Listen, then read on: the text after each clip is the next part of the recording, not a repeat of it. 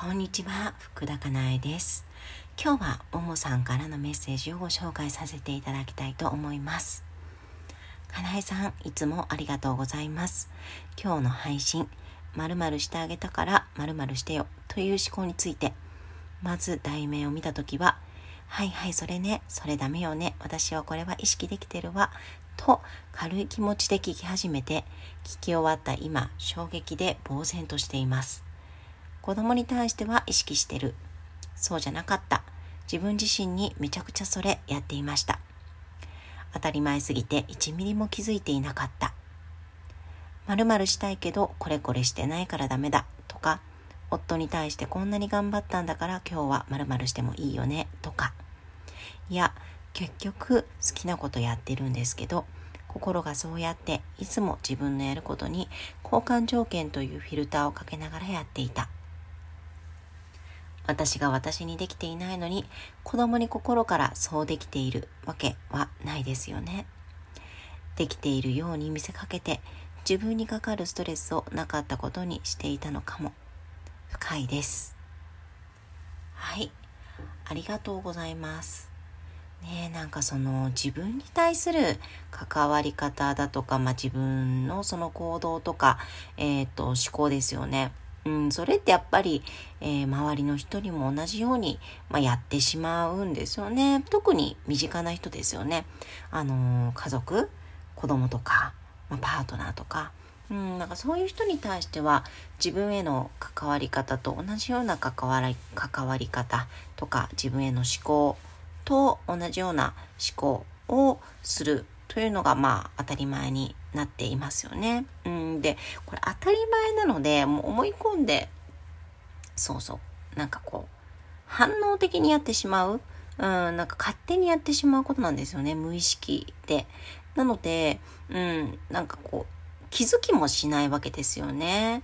なんかこれ昨日そういえばメルマガにも書いたかも。そうですね。あの昨日あの配信をさせていただきましたメルマガにもこれ書きましたね。はい。だからえっとまず気づくことなんですよね。うん。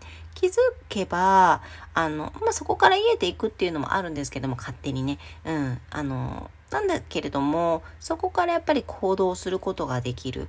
うん。ので、あのアップデートをえあのしていくことができていくんですよね。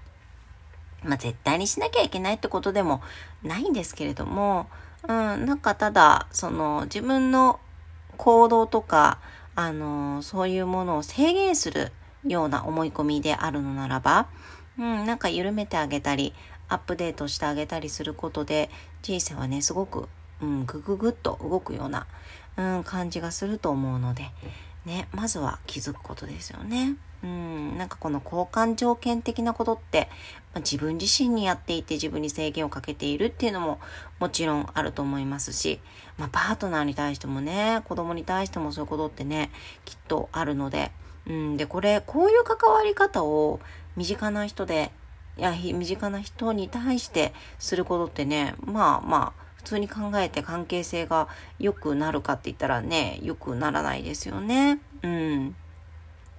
なんかね、この方も書いてくださってるんですけどね、夫に対してとかもね、なんかありますよね、きっとね。うん。まあ、で、まあ、夫に対してそうやって自分が思って自分がそう行動してるっていうのもあるんですけれども、えっと、例えばパートナーに対して、なんか、こう勝手にね、勝手に私はこんなに頑張ってるんだからあなたもこんなにこんだけ頑張ってよとか、うん、私は子供のことをこれだけやっているんだからあなたはこれをやってくれて当然よねとか、うん、なんかそういう思考になっているとなかなかいい関係を築くことって難しいですよね、きっとね。うんうんうん。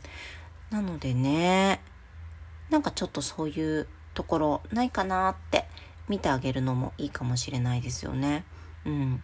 なんかね、私すごく思ったのは、あのー、ご褒美なんかね、私あの、自分に対するご褒美っていうのが、もう完全になんか他、なんかその時に何か頑張っていることとか、あの、辛いこととか、なんかそういうことがないとできなかったんですよね。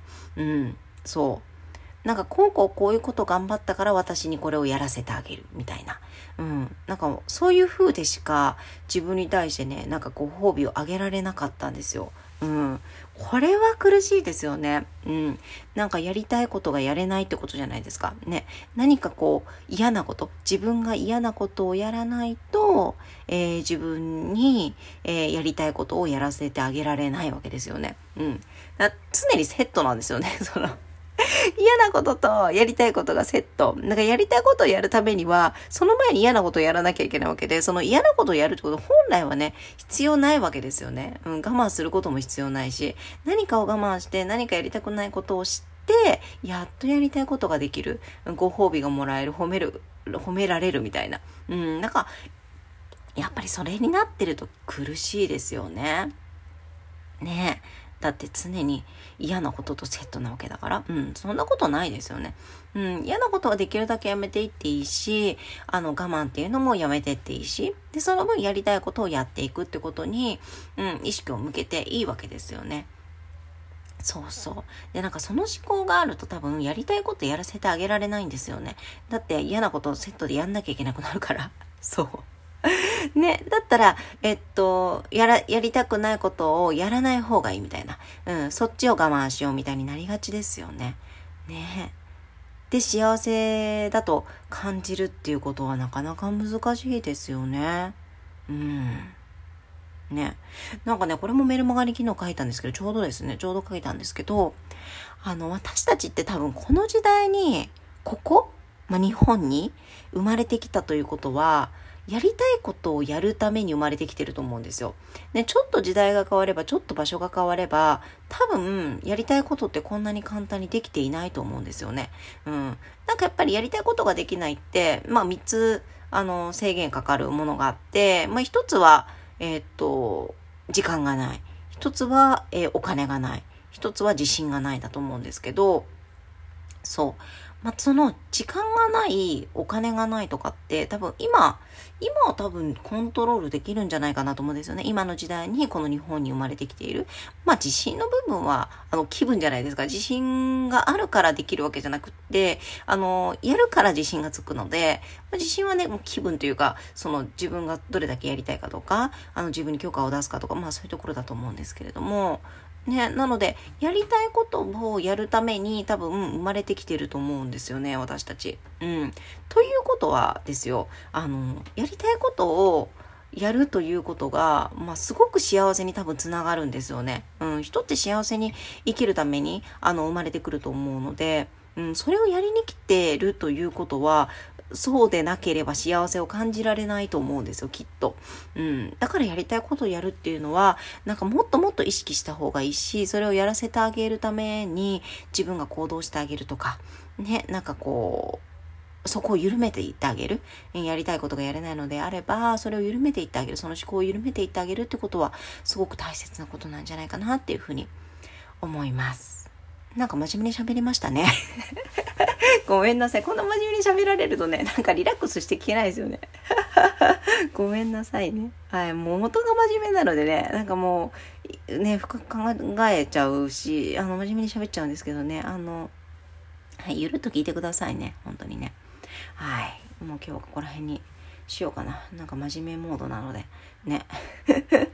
はい。ではでは、今日も、参考になるところがあれば嬉しいです。今日からろくがつですね。そうだ、ろくがつですね。あのー、ママ角メンバーさん。はい。また、あのー、今週の金曜日、ライブ配信やりますので、はい。ぜひお聞きくださいね。